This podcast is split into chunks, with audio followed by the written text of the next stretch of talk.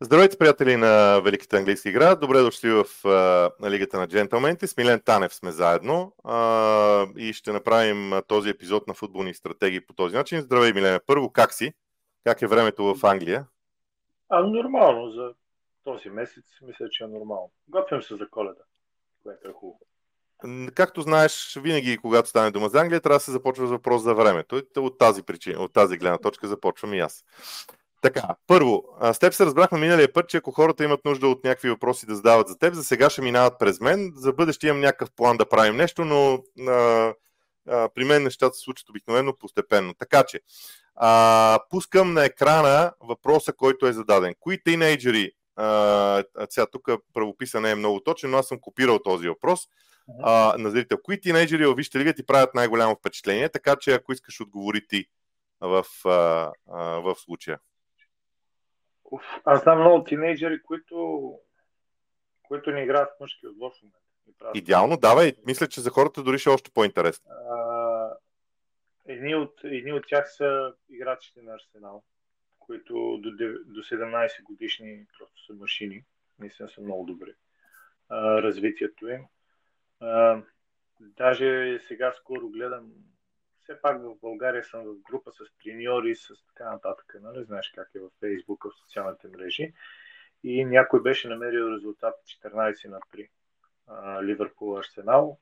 Арсенал бе 14 на 3 и беше, сега трябва да се уволни треньора, трябва да се махне менеджера на академията. Такива въпроси, нали, по-български въпроси. Какво биха направили Ливърпул? Ливърпул биха си следвали методиките и да не се притеснат много от резултата. Но това момче, което вкара 10 гола, съм имал да си преценят на какво ниво е, за да можеш да вкараш 10 гола в един матч. Даже и Добре. 17 годишни. Добре, а, има ли все пак някакви тинейджери, които би посочил като имена или не? Ти си решаваш как да отговориш? И всички са много добри. Наистина всички са много добри. За да хората да разберат, за да стигнеш даже в отбор като Норич, примерно, и да си да си на 17 години и да влизаш за по 20 минути, това значи, си страхотен талант. Просто таланта, който има в Англия в професионалното ниво на, на школите е много голям. И ако можеш на 17, на тинейджерска възраст да влезнеш в мъжки отбор, ти значи имаш страхотни качества. Страхотни Кое промени? Кое промени нещата? Кое промени нещата в Англия в последните години? С теб се говорихме на тази тема преди 2-3 дена. Англичаните направиха един юф модул, който даде изключително голяма свобода на треньорите като мислене. И спряха да правят футболисти като капак. Едно време им беше това са критериите и ние ги следваме. Трябва да може да прави толкова пасове в определена минута, трябва да може да прави толкова докосване за определена минута, трябва да може да прави това, това, това и това. И беше като роботизиран процес и сега с този юв модул им даваха една свобода на мислене. И общо взето създават а, много голямо взимане на решение от страна на футболистите по време на игра. И трябва да си треньор, за да можеш да го разбираш толкова добре, но, но даде свобода на треньорите как да преподават, даде свобода на играчите да разбират материала и това даде резултат когато се обградиш с талантливи треньори, с талантливи деца, това, това дава резултат. Добре, следващ въпрос. А, Васил Дечев. Имам въпрос към двама ви, Смилен. Къде изчезнаха късите корнери или поне доста намаляха? Отдавам ти думата на теб, разбира се, първи. Ами, то, това е избор на, избор на треньорите. Реално. Сити все още имат къси разигравания. Късо разиграване и, и правене на центриране от Сити доста често срещу, особено когато Дебройне на игрището. А, сега, трудно има къси, къси взаимоотношения, къси подаване и удар по земя. Тотнам има доста нови ъглови. Тотнам прави доста нови с разиграване, с центриране от определена зона или удар. Тотнам така изненадват с техните корнери, но, но Арсенал започнаха с тези корнери преди две години да насищат вратарската зона – и да ни позволяват на никой да излезе от нея и да атакуват тази зона с други играчи. И това е доста сполучлив корнер. Наистина е много сполучлив корнер и просто хората започнаха да мислят а, други, други маневри. около този тип корнер. А, мисля, че гола на Челси от Тъгов срещу Сити е страхотен пример как може да окупираш вратария, зоната на вратария и някой да влезне в друга определена зона и да вкара гол с глава. И просто този тип ъгови удари са доста сполучливи. Затова хората опитват да развиват в тази посока. Втория въпрос на Васил Дечев, който е пратил. А, ако Ливърпул имат ефективна висока преса и намерят новия Ван Дайк, може ли да мине Ливърпул без дефанзивен полузащитник? Така както е в момента. Те в момента имат играч, който играе на тази позиция, но той не е с типичните дефанзивни качества. Сега, ти си на мнение, че Клоп търси дефанзивен да. полузащитник. Нали, всеки отбор е хубаво да имаш дефанзивен полузащитник. Смисъл, това е много важна фигура, особено ако е тип толкова добър, колкото Родри. Тип колкото Макелеле, тип колкото Виара. Ама ако тръгнем да ги изборяваме, ще изборим може би още двама на това ниво и ще стигнем до там. Много е трудно да го намериш. Този тип полузащитник. И а че Ливърпул могат да играят без полузащитник, могат да играят без дефанзивен полузащитник, показват го, въпреки всичките проблеми, уж които имат, те в момента са на върха, близо до там. Така че, защо да не могат да продължат сезона така, а новия Ван Дайк няма начин да го намерят. То го защо? няма. В смисъл, то няма, ма то няма нов Ван Дайк, няма нов Сидан, няма нов Меси. Те са един. Могат да намерят подобен футболист с качество, но няма да е Ван Дайк. Работата на Ван Дайк е сега един приятел беше тук пак на мач на Ливърпул и Евертън. Бях успял да намеря билети. И излезнал в стадион и каза, човек, Ван Дайк колко работа върши без топка. Ама колко работа върши. Ама не се вижда, на, на, защото камерата нали, следва топката. Следва топката, не се вижда. Но вика, той не спира. Вика, на висока Ливърпул разиграва топката отпред, той команда защита къде да застане. Ако случайно се изби. Нали, той има много други, друг тип качества, които също са много силни, които не се виждат. А, а това, че възрастта го настига и той става малко по-бавен или просто нападателите са по-атлетични от него, което е нормално, защото са по на 25. И това му създава проблеми, няма как да не е така. Просто трябва да има някой централен нападател, който да му, извиняй, централен защитник, който да му помага малко повече. Те просто твърде много са го оставили на него. Според мен е хубаво да има някой, който да му помогне малко и рано или късно Клоп ще намери начин. Аз съм сигурен. Добре, преминаваме към темите, които аз съм замислил. А, пак ще кажа, ние с теб нямаме навика да се оговаряме предварително, въпреки че много си говорим, но смятам, че така епизодите са по-интересни и по-истински в някаква степен. Първата тема. Високата защита и начина на игра срещу този прием. А, основната идея е това, което се случи в мача между Тотнам и Челси, но не задължително трябва да се ограничаваме върху това, защото високата защита има страшно много елементи. Сега, мнозина хора, които гледат футбол, казват, високата защита е линията на защитата. Дай преди всичко останало да уточним, когато използваме термина игра с висока защита, кои други или кои елементи изобщо имаме предвид. Защото връзката с линията на защитата и на вратаря, позиционирането и на всички останали ти давам възможност да искам ти да го, да го, да го развиеш. Добре. Това позицията на защита е първият елемент, от който се почва защита на един отбор. Няма как да, да не го правиш. Мисъл, там, където си поставиш защитата, сега, има треньори, които казват, моята нападателна линия ще дава защитата. Сега, хората да ме разберат. Има такива треньори, които съм ги чувал и те мислят така, вярват така. За тях нападателната линия дава защитата когато си построил нападателната линия, няма значение къде по игрището. Халфата линия трябва да е на между 10 и 7 метра назад от нея. Още между 10 и 7 метра е линията на защитата. Ако нападателната линия се движи напред, халфата линия се движи напред, защитата се движи напред. По този елемент атаката ти води защитата. Има хора, които казват, моята защита трябва да води да води защитата, линията на защита да води моята защита. Същия е принципа, като метри, един от друг. Това просто са защитни метри. Горе-долу толкова метри трябва да има, за да не оставаш пространство. Сега има рискови треньори, като, като Почетино, който става така, между 10 и 15 метра между играчите, защото играе едно на едно по цялото игрище. Това са принципи лиц с, а, може извинявай, С Биелс. Биелс. В смисъл, той даже имаше моменти, които имаше 20 метра между, между играчите. Не, всеки си избира, но, но с поглеждане през рамото подреждаш метрите по този начин. От защита към халфа линия, от халфа линия към, към нападение винаги има изключение. Това е най-елементарно обяснено. А, сега, от това, което гледам и начина по който, примерно, Сити не спазва централната линия. Сити, не, ако, ако играят на висока преса, даже и Арсенал, защитата не им спира на централната линия. Те не се притесняват да влезнат след централната линия. В противниковата значи, половина. Имаш преди да влезат в противниковата половина, в против... заради правилото за засада. Да, да, да. Заради това. Те не се притесняват от това.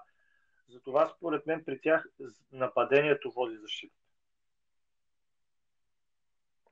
Принципите, нападението, преста на нападателите и движението на нападателите води, е, следва то тръгва, то води, след него следва движението на халфата линия и движението на защита се движи според движението на халфата линия и противника, разбира се. Не. Всичко е свързано с противника.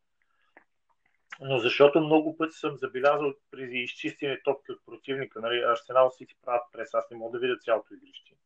Но Арсенал и Сити правят преса, Ливърпул правят преса, има изчистена топка. Разликата между Ливърпул, че Ливърпул винаги имат хора зад център. Не знам дали се забелязва. Винаги имат хора зад центъра, а при Арсенал и при Сити има моменти, които няма го човек зад центъра. В смисъл, те са всички в чужата половина. Така, така беше отменения гол на Юнайтед, примерно срещу Арсенал.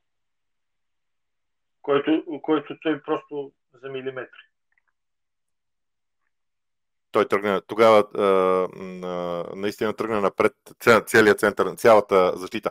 Сега, само да кажа нещо. А, то, център, високата защита, до този момент установяваме, че е вързана с много други, с останалите линии. Моделите могат да бъдат различни. Сега. За мен това, което направи Тотен с 9 човека, е абсолютно самоубийство. В смисъл, той, сега, той какво направи? Той остави линията на центъра. Аз, аз знам, че това е с идеята за игран така и това е положението. Той остави, остави халфата линия на центъра. Не казвам, че то там нямаха положение но пък Челси изтърваха положение двама срещу вратаря два пъти. При едно на едно. Нали, смисъл, и това го има. Вратаря изкара много положение. А, имаше много топ, които излезна наказа... извън наказателното поле и я взе секунда преди нападателя. Ама бяха 50 на 50, кой ще вземе тази топка. Нали, смисъл, както той е взел, така може нападателя да е една крачка по-напред следващия път. И идеята е, че те служиха линията много високо на защитата и събра нападатели и халфове до защитата. Реално Челси можеха да разиграват в собствената половина без преса и да дигнат главата и да направят паз за защита, да видят тичането. Втория гол е показва това.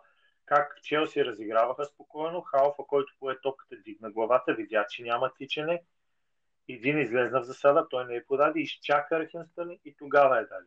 В правилния момент на играч, който не е в засада.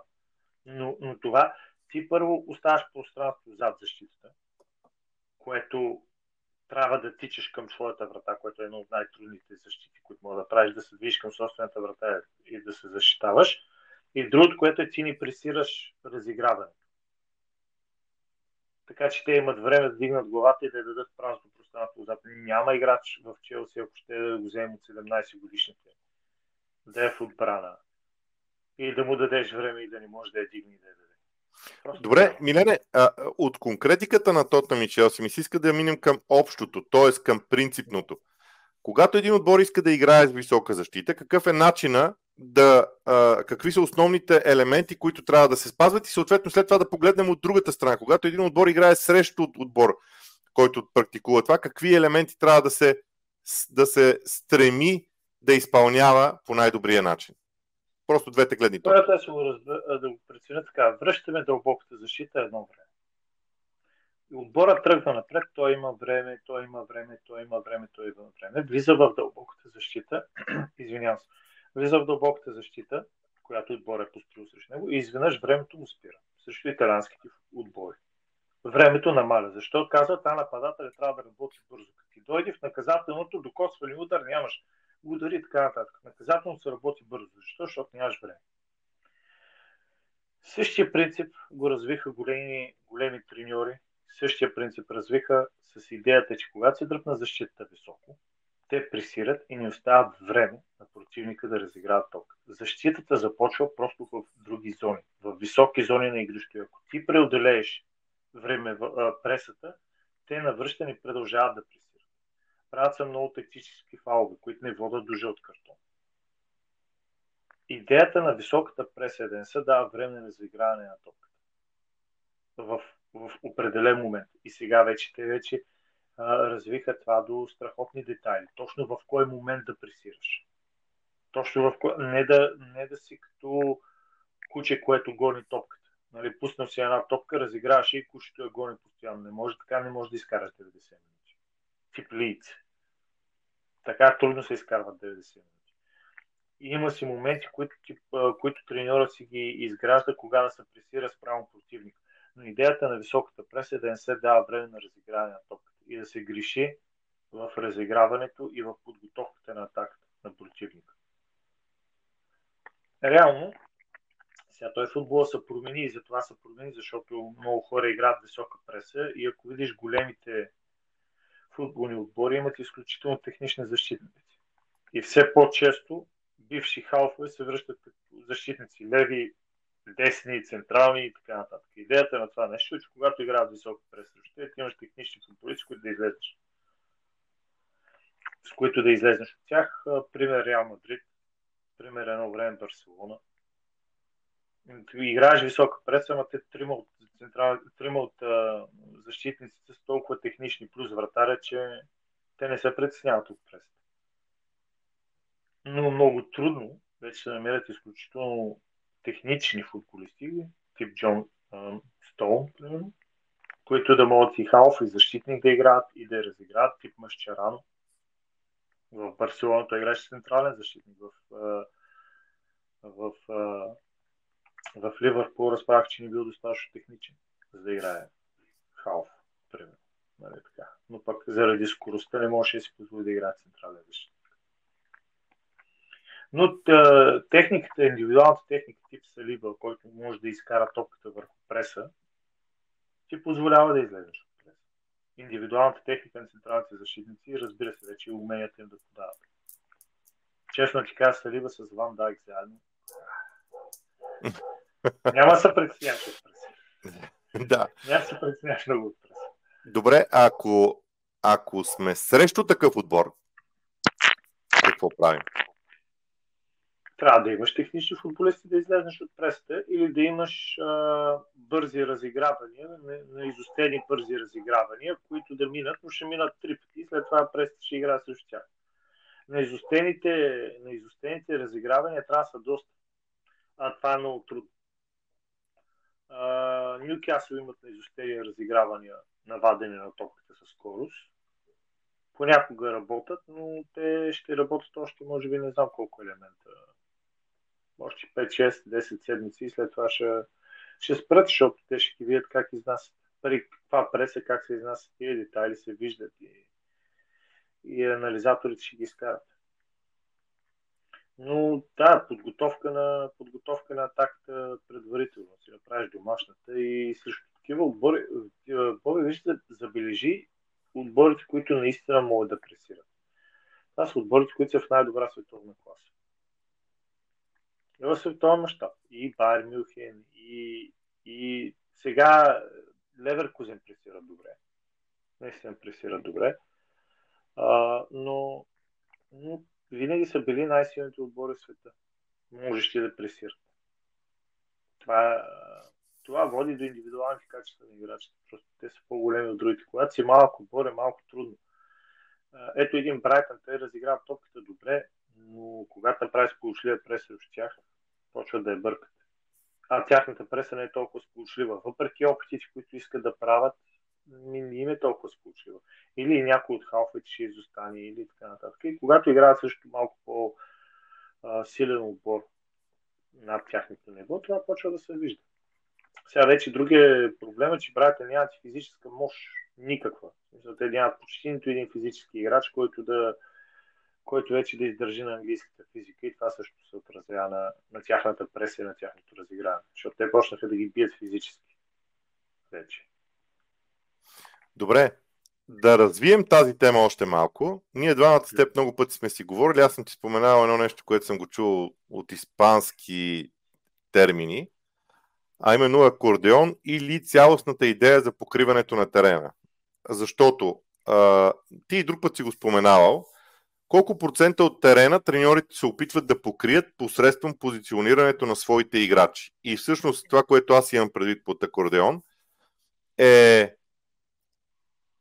раз, раздалечаването на линиите, събирането на линиите като, като начин по който функционираш на терена. Така че, кажи ми според теб какво е, а, кое е важното в тези, а, в тези елементи. На Баланса на движение е най-важно в тези елементи. Във всеки, във всеки един процес в футбола баланса на движение е най-важен баланса между атакуващ футболист, топка, покриване, сапорт, рън, това, така. Трябва ти този тип баланс, нали, за да може и креативност да излезе.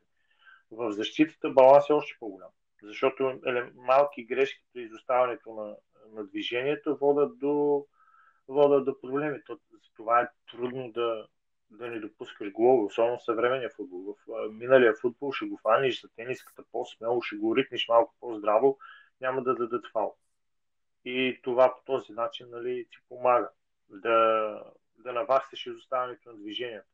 Но а, ако играем на гоненица и аз знам къде отивам, а ти се движиш по мен, ти винаги ще изоставаш. Нали? В смисъл, аз знам къде отивам, а ти реагираш на моите движения. Така че е много трудно да не изоставаш. И ако приемем типа акордион, който се разтяга, те тогава минават в едно на едно. Те решават, пресират, почват да гонят едно на едно и винаги остават голсайт. Ако си забелязал, вече много пъти се пускат ръцете, а, въпреки че топката е много далеч от него, въпросът е той да не се обърне и да не мини зад него. Много само секунда, а, само секунда, извинявай, да обясниш какво е гол сайт на, на всички, защото да не си говорим с, с а, шифри двамата. Да, да, да. А, това е да застанеш а, между топката, вратата, най-общо казано, и, и атакуващия защитник да е винаги в твоята ситуация, която ти да можеш да го видиш. И да не остане така, че той да ти е зад гърба и ти да не можеш да го виждаш какво се случва, особено ако си халф. Най-важното позициониране е ти да виждаш топката, да виждаш а, какво се случва пред теб. Нали, зависи от коя страна на игрището си да виждаш какво се случва около теб. А, ако погледнат играчите на Сити, които тръгват да пресират, тип Холанд, може да погледнеш, той преди да тръгне да пресира, поглежда през рамо да види какво се случва и тогава тръгва да пресира. Да си избере ъгъла на преса. А, и затова казвам, че те ползват ръцете, защото, примерно, Холанд тръгва да пресира, Грилиш тръгва да маркира човека, който е в ляво. А, Халфове Бернардо Силва тръгва с играча, който иска къса топка, а този играч, който тръгва да иска къса топка, почва да се обръща и да тръгва. Той не е искал топка, но той се обръща и трябва да минава зад дърпа на Бернардо Силва. Бернардо Силва почва да го дърпа и да го спира, изобщо без топката да е в тази зона, само и само той да не мини зад гърба му. Това, което случи примерно гола на Арсенал, когато изтърваха Томиясо. Е, това движение трябва да се много далеч от, е, много далеч от действието което довежда до гол в началото на разиграването, но това действие води до гол. Това нещо не трябва да се случи. Там трябва да го дръпнеш, нали, да минеш пак и да си останеш голсайд. Общо взето това е положението, особено когато играш на, на преса. Ти нямаш право на грешка, защото ние двамата с тебе сме се разтегнали, ти си на 15 метра от мен и, и си имаш човек, защото си останал с твоя човек. Нали? Аз си гона моят човек и ако го изтърва моят човек, ти кой да фаниш, твой ли или моя? Нали, почваш ти да имаш проблем, докато аз се върна и така нататък. И е, преста е една от най-трудните защити. Затова не всеки може да е прави. Затова трябва да имаш много интелигентни футболисти, много разбиращи футболисти. Мартинели беше изкаран от отбора заради безумната му преса в началото. Просто нямаше идея как да пресира. Така че това е много сложен футбол. Един от най-сложните, един от най-красивите, защото когато нали, вземеш топката на високо му вкараш гол, далеч си от вратата, трудно допускаш голови. Има много позитиви на преста, но е доста сложна за изпълнение. Сега да не говорим, че треньори като Гвардиола, те пресират, сигурно не мога да кажа, но 13% от времето. Останалото те разиграват. Така че мога да си позволят да пресират. Нали? А когато си бърли и трябва да пресираш 70% от времето, да разиграваш 30%, това вече е по-различно. Добре, а ако се абстрахираме за момент от пресата и приемем позиционирането на играчите, когато владеят топката uh-huh. на даден отбор, знам, че задавам малко а, така теоретично въпроса, но ще е интересно според мен, а, защото вода разговора към точно определена тема. Тогава стремежа на треньорите каква част от терена да покриват се случва? Сега, това, което съм виждал, което сме правили в Фулм, е, примерно да кажем, ние покриваме 60% от игрището. И топката, когато влезе в тия 60% от игрището, ние играем на преса там. Това го беше почнал първи отбор, там нататък задължаха абсолютно всички. Ме ме задължаха, позиционирам вратаря, без топка, според позиционирането на защита. Е, така да го уча да го, да го карам да прави това нещо, защото той е част от елемента на движение. Така, значи, всеки тренер се избира. Елиминираме наказателното поле, защото там, примерно, вратаря има много голяма сила, даже и при зрители топки. Ако си го позиционирал малко над наказа... малкото наказателното поле, той може да излезе, да вземе с ръце и така нататък. Вратаря има много голяма сила в наказателното поле, това е факт. По този начин защита може да е дръпнеш едно 25 метра от края на наказателното поле на, напред да оставиш 25 метра, това значи да си почти на центъра, на кръга на центъра, малко зад кръга на центъра. Там да ти е линията на защита. От там нататък сложиш 10 метра напред, халфата линия ти отива на центъра и още 10 метра напред, е, другата нападателната линия на защита ти отива след центъра. Ти реално окупираш центъра и вкарваш всичките хора в центъра, плюс позиционирането на вратаря, което да е малко след дъската. За да има възможност, ако иска и да излезе от наказателното поле, или да вземе по-дългите топки с ръце, съвсем спокойно в наказателното поле. Ето ти едно а, покриване на 60% игрищо, разбираш ли, това се определя широчината на игрището. Вече ти трябва да разпределиш колко широко да стоят играчите един от друг по същия начин. А, примерно, ако топката е на левия тъч, ти изрязваш доста голяма част от десния тъч. Защо? И, еми, за да можеш да спазиш 60%. Ти оставаш едни 10% на единия тъч и 10% на другия. Когато топката отиде вече на тъч линията и целият отбор се наклони нататък, ти трябва от другата страна да оставиш 20%. Просто, просто по този начин балансираш цялостното движение и играчите са наясно къде се пресира топката. И, и ако ги оставиш противника да се разиграва, защото ти когато сложиш линията малко след центъра, линията на, на нападение, малко след противниковия център, те съвсем спокойно се разиграват защита. Защото нали, те няма да се остават защитата на до вратари. Да я разиграват до вратаря, ти си фулъм и взимаш 0 на 0 навънка. Супер. Нали, смисъл, не казвам страхотен резултат, не гоним победата, но този тип разиграване в противниковата защита не те, не те притеснява кой знае колко. Не позволяваш тичини за твоята защита, пресираш, стоиш голсайд, дърпаш и така нататък. Нали, доста по-трудно да се правят тичания. топката да се подаде точно от края на твоето наказателно поле до началото на другото наказателно поле, защото те така са разпределени тяхните защити, нали, за да не влезне в наказателното поле, където вратаря има преимущество, или един пас от 60 метра. който не е толкова лесен да бъде изключително точен. Казвам, че не могат го направят, но не е чак толкова лесен. Нали? Все пак и защитника, като види толкова ще са премести, има ли теж на топката и така нататък. Така че това позициониране, което да покрият 60% от игрището е доста сполучливо, особено тип Брентфорд с физически здрави футболисти го правят много сполучливо. Много сполучливо и след като вземеш топката в централната линия, защото те малко или много са разположили в атакуваща формация противника, ако вземеш топката в централната линия, ти все още имаш вариант за бърза контратака. Nottingham Forest го правят много добре. Напоследък. Това е така, казва се, балансирана защита. Баланс Добре. Защита. Добре. Нещо, а... Сменяме темата и е нормално темата да бъде Ливърпул Манчестър Сити. Как Ливърпул ще играе срещу Манчестър Сити, обратно как Манчестър Сити ще играе срещу Ливърпул. Между другото, тук ще издам, че ние с теб понякога си правим тези експерименти, говорейки си. А, анализираме това, което се случва и се опитваме да предвидим кой как ще играе. Като а, разбира се, не си измисляме, а все пак се опитваме да, да влезем в а, а, логиката, която сме виждали от съответните треньори, без значение на кой отбор са. Да се опитаме сега да го направим, като започваме от Ливърпул. Ясно е, че Ливърпул отива на, на гости на Манчестър Сити и ще е по-интересно те какво ще направят. Какво биха могли да, да из... какво би могъл да измисли Клоп и дали ще мисли нещо различно всъщност или не. Че вече сега забравих колко мача видях. Мисля, че бяха 22.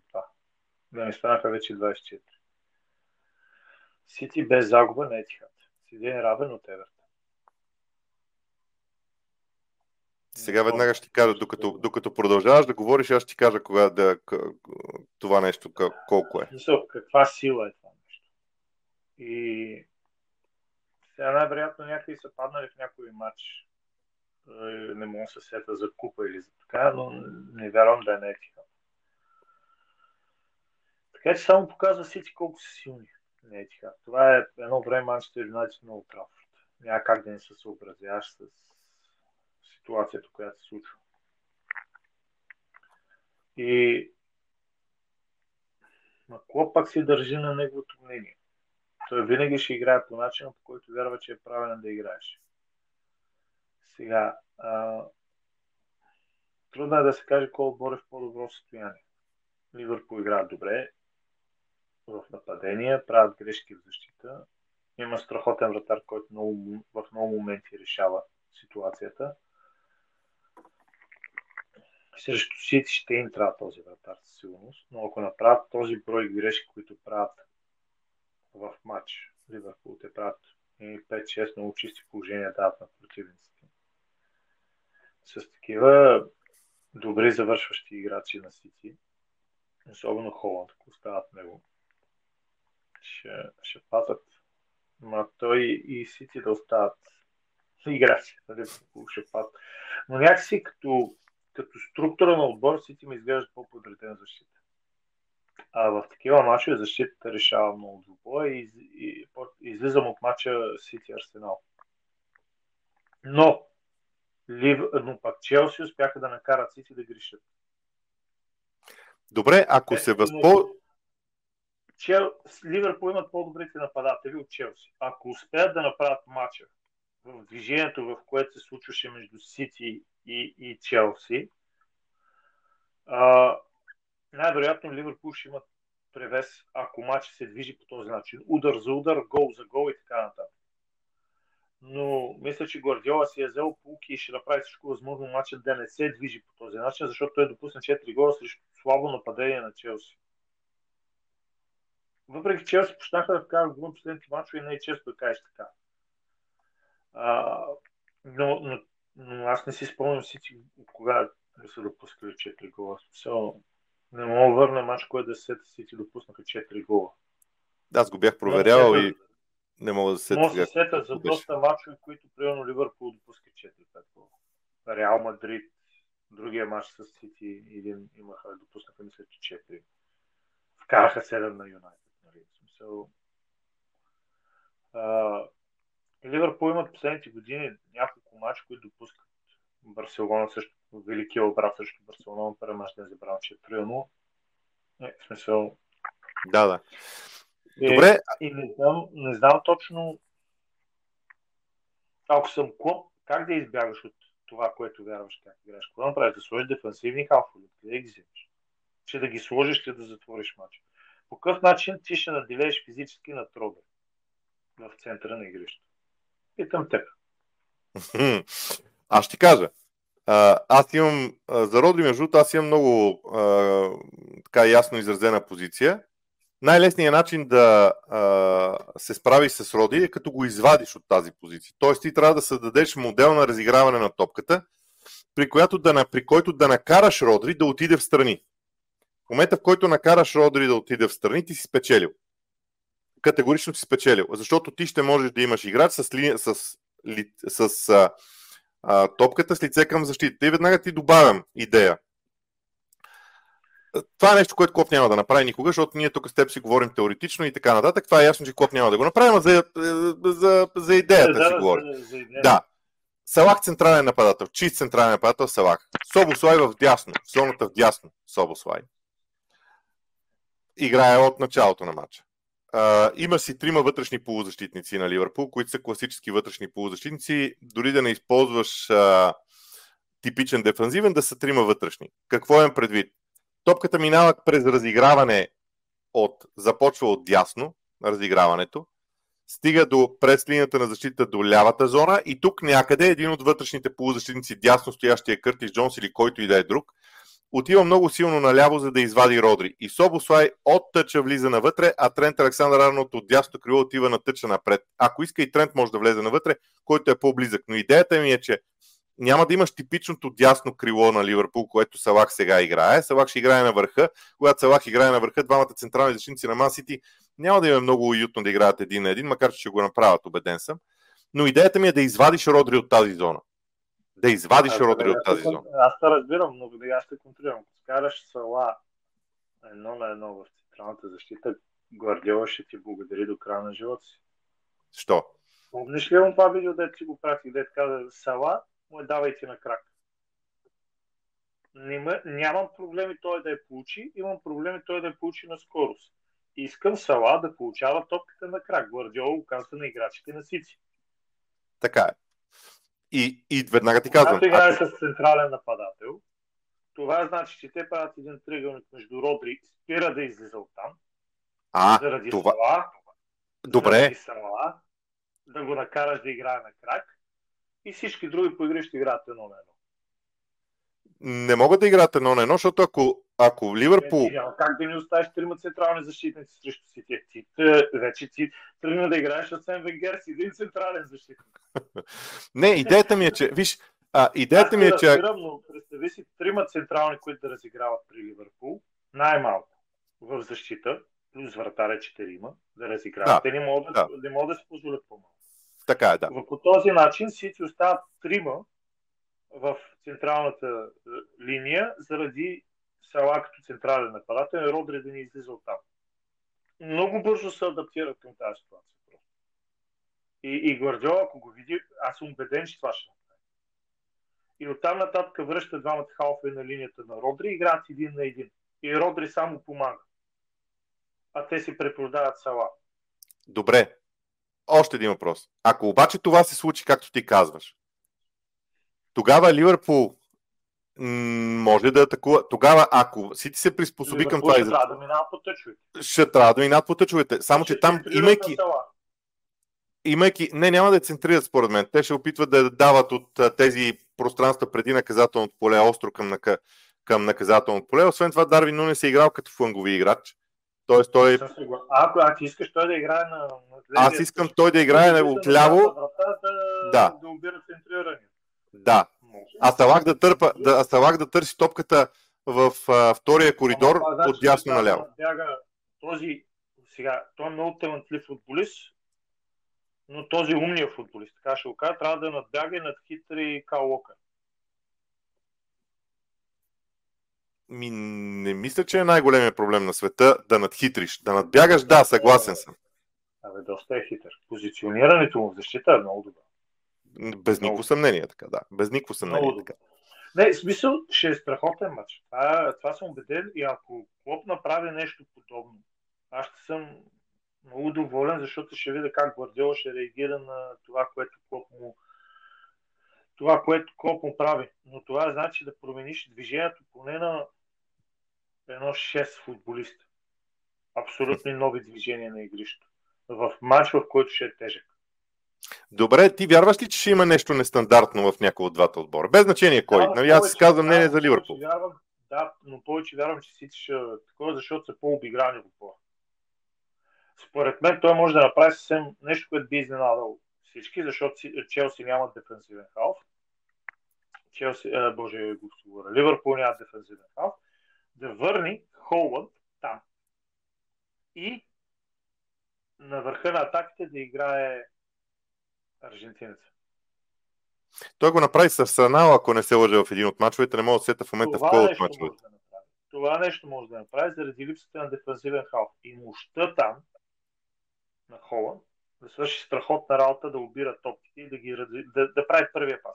И след това да вижда цялото наказателно поле, да си намери пространство да влезе вътре. И да обере центрирането. Това може да е нещо, което да просто да завърти позицията на двамата. Холанд да играе повече десятка, а, а нападателя да играе... Кой беше ви Как беше Хулиан Алварес. Хулиан Алварес. Хулиан Алварес да играе чиста девятка. Но мобилна девятка. Която, която с а, тези физически централни защитници ще е доста, ще е доста трудно. При положение, че нямаш при положение, че нямаш а, креативност. Нещо Фил Фолдън не вади креативност. А, в смисъл не излиза така, както Деброй не излиза. Нямаш Гогюн Даган, който има креативност. Този тип подход с а, едни добри дриблери, като Бернардо Силва, а, от едната страна да е Грилиш, от другата страна ти е Доку, и свалянето на топката и подаването на някои от тези тримата, които с дрибъл да, да вземат пространство и да завършат центриране, и да имаш двама хищници, защото и Алварес е много добър в завършващите удари в наказателното поле. Той може да е малък и древен, но добър и намира пространство. И по този начин, според мен, ще са доста, доста силни сити и ще са малко по-различни като, като тип на разиграване и биха изненадали Ливърпул доста. Особено ако и Трент влиза в центъра, а Трент няма никакъв шанс физически срещу Холанд. Ама никакъв. И той просто ще го гардира и ще го оставя зад гърба си с пространство за Грилиш огромно на тъча. Срещу Тромав централен защитник, нали, не срещу а, Бек. Което също ще не е си нещо, което според мен си биха използвали много добре. И по този начин а, Родри, примерно, ще трябва да не се движи много, а пасовете трябва да са по-така директни прави, за да може да се използва Холанд.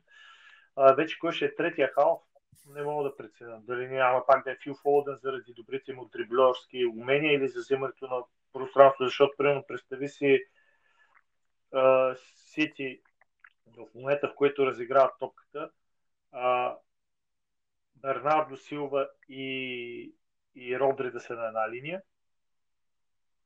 Пред така. тях на линия на квадрат да са Фил Фолден и Холанд. И пред Фил Фолден и Холанд да са трима, защото нали те атакуват с петима, но просто двойката от петимата, които да не са на една линия, да са по-назад. назад, да са Фил Фолден и Холден. Идеята да е Фил Фолден, защото Фил Фолден взима много добре топката, ако обърнете в красно пространство и тръгва напред. Холанд е да гардира топката и да, да направи първия пас, физическото присъствие там, защото те нямат дефазивен халф. И вече надпред тях да имаш крила и подвижен централен нападател, които да които да преценят как да я вземат. Дали да я вземат на тъча, дали да я вземат в коридор 2 или така нататък. Защото ако я вземи Фил Фолдън и тръгне с дрибъл напред, крилата просто спокойно се влизат в коридор 2 и 4 и, и продължават движенията навътре. Мисъл, за да се създаде креативност. Ако я вземе а, Холанд, да си останат на тъча, да изчакат паса и оттам нататък да тръгне разиграването. Само да, само да прекъсвам, прекъсвам те, като използваш идеята за крила, от едната страна е примерно Дюкю или Грилиш, от другата страна ще е Кайл Локър, който ще вземе място на Фил Фоден, който ще е влязал не, навътре. Да е Дюкю от едната Да, защото истински крила. От едната да е GP, от другата страна да е Кал Уокър. Ама, Извинявам, да, от другата страна да е Грилиш.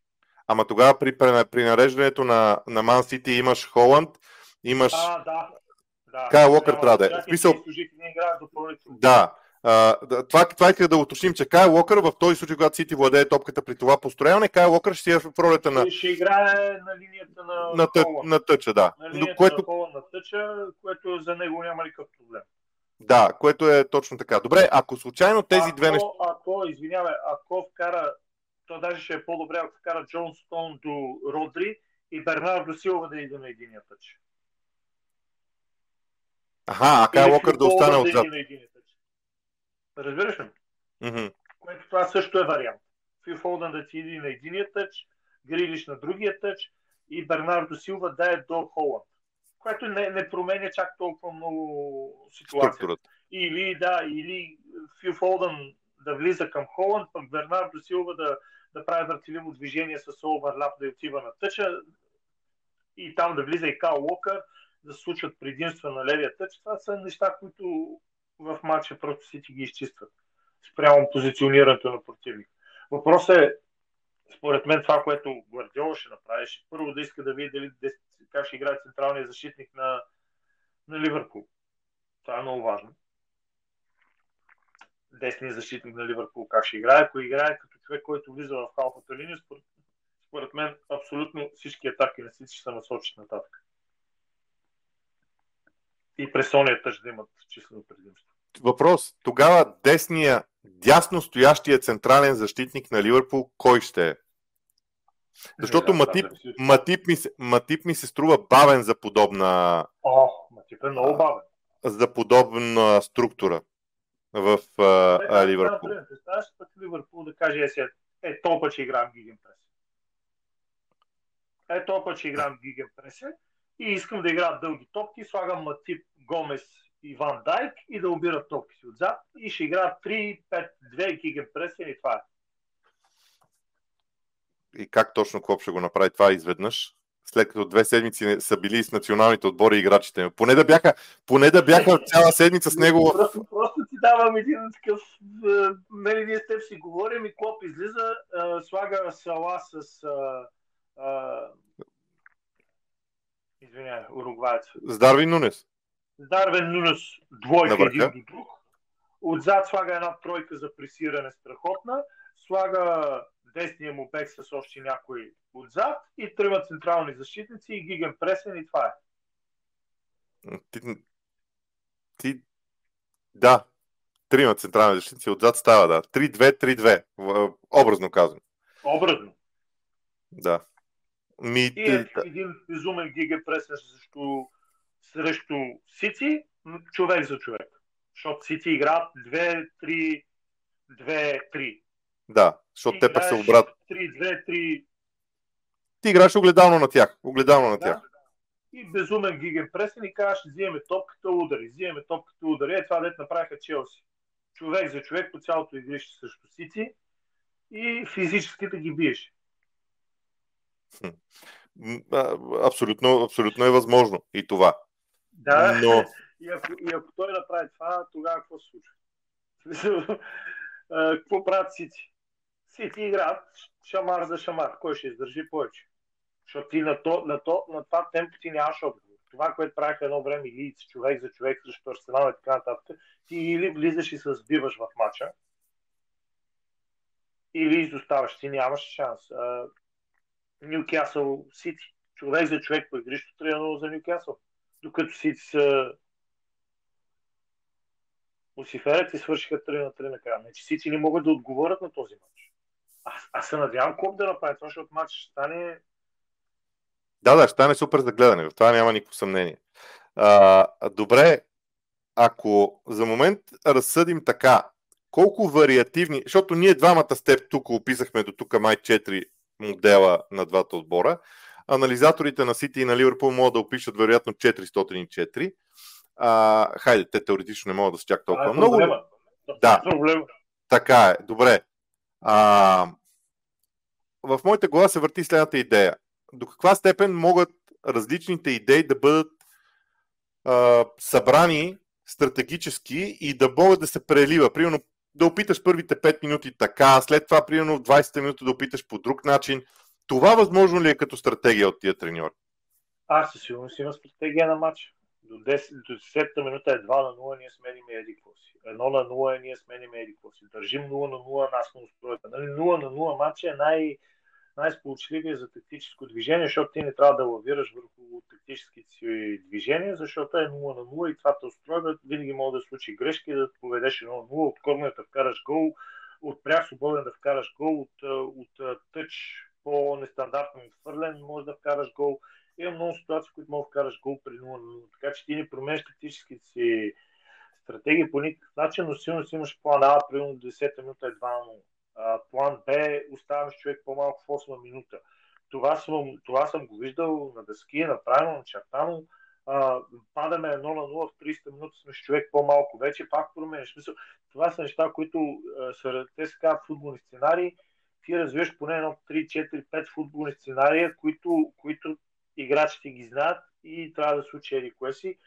Това е примерно при положение. Това са сценарии върху резултат и върху брой играчи имаш сценарии върху, върху позициониране на играчите. Това са друг тип сценарии, които те са, примерно, ако Сити играят без чист нападател, ако играеш чист нападател и така нататък, това са сценарии, които са, които са направени. Боби изчезна. Да Играя си, играя си, извинявам. А, добре. Само проблем, само, само на зрителите да кажа, извинявам се, Милена, извинявай се, да кажа на зрителите, а, изкуших се, защото имам а, възможност да дърпам, а, да по различен начин да показвам хората, ма не те бях предупредил пак и в един момент не се изкуших да го направя, извинявам се, че те прекъсвам. Няма проблеми, играй се, децата да, да. всички деца обичат новите играчки, сега новия софтуер е, играй се. Да, да. Така е положението. Та да, това ми, е, това е темата различни футболни сценарии абсолютно различни футболни сценарии и със сигурност имат поне едно 10. В смисъл 5 примерно при резултат и 5 при движение на играчите. Сега, това, което Ливърпул и Клоп и Гвардиола и Сити, Арсенал с Артета, Тотнам, Челси правят е в какъв процес на развитие са отборите. Колко са доволни от сезона си. Имат ли неща, които да развиват. И ако имат неща, които да развиват, Клоп няма да избяга от тия развитие, просто ще държи на тях да си ги направи. Особено срещу Сити ще, се види страхотно. До какво ниво са стигнали. Елементи, които той иска да развива. И не вярвам, че нито, нито Сити, нито, нито Гвардиола, нито Клоп, нито Гвардиола ще избягат от, от тяхния процес на развитие на отбора. Защото те си имат някакъв процес за сезонното развитие на отбора стигнали са до някъде и този матч е страхотен тест. Титлата няма да се реши с този матч. На хората да им е ясно, че титлата с този матч няма да се реши. Това не е два мача, два края преди, два мача преди края на сезона и да знаеш, че титлата му се реши. Това е съвсем далече от края на сезона и претендентът ти, който е срещу теб, ще ти изкара докъде си стигнал. И ще си изкараш страхотни изводи като един добър професионалист след такъв матч. Така че не вярвам, че избягат наистина, без, значение сте колко искаме да видим различия, за да после да може да го коментираме, да го обсъждаме. Не вярвам, че те ще избягат от процеси на мисля, но това с Холанд може и да е процес на развитие на Сити. Затова казвам, че може да го ползва в този матч, защото това действие е следващ процес на развитие на Сити. Просто в а, кой нападател къде ще играе в различните матчове. От тази гледна точка го казвам. А това, което ти казваш, да измести цялата си дясна страна, което не е лошо, просто не го вярвам, че ще промени 6 позиции. Даже може би повече. Може би 7. Нали, от тази да. Но според мен матч е интересен, но въпросът е дали ще стане тактически като Сити и Арседал или ще стане зрелищен като Сити и Челси. Повече клона към Сити и Челси, защото Ливърпул с Челси направиха така много атакуващ футбол. Много хубав. Пропуснаха положения, вкараха 4 гола. Сити показаха слабости в матча с Челси на това високо темпо ако си Ливърпул, те това ти е силата. Реално. Не мисля, че ще влезе в постепенни разигравания Ливърпул и Дебни, защото не виждам кой ще я разиграва в дълбочина Добре, финално, финално а, за епизода днес вече е хубаво, че имаме възможност така по-спокойно да си говорим и да не бързаме, но финално все пак, какви са очакванията ти за резултата, за така крайния изход? Изобщо какво, какво чакаш от този матч като очакване?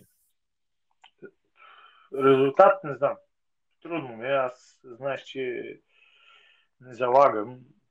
Причина че може и да разбирам от футбол, може да изкарам 10 кофе вода от кладене, за да разбера, що му спреш Сити. И си викал, те ако направят така, могат да ги спрат. Да, и аз така и... Но заради изключително дългата серия на Сити като домакини и, и заради лошия резултат за Сити срещу Челси, а, мисля, че Сити ще направят всичко възможно да вземат матча. И ако са концентрирани от първата до 90-та минута, целият отбор, според мен ще имат по-големия шанс да спечелят в матча. Така да кажа. Аз още при, разсъждавам. При 100% концентрация на двата отбора, мисля, че мисля, че си имат по-големия шанс да спечелят, но, но е топка. Едно закъсняло влизане, вижда се вече колко какви са червените картони в футбола, едно закъсняло влизане, червен картон и матч се променя. И това, какво си правил? Не знам, Ливърпул, като им изгонят човек, играят по-дисциплинирано. Много по-дисциплинирано и много по-изчистено. Не знам дали се забелязвам. Не знам така, дали, ако играят 10 на 10, няма да бият Ливърпул. Също Сити 10 на 11 е... Не, не, 10 на 10. А, 10 на 10, да. 10 на 10. Дият за, така, за купона. да, аз мога да ги нарисувам. Родри, примерно, с Макалистър, като да. испано-аржентинци и така нататък. Добре, Милена, благодаря ти за, за, и за този епизод. Разбира се, ние пак ще продължим да правим такива епизоди, в които ще миксираме принципното с конкретното, както направихме и днес. Надявам се, че на хората им е а, било интересно, а пък в времето може и да доразвием тази идея като още по- а, още по-конкретна, но това във времето. За сега, дами и господа, от нас довиждане. Всеки ден.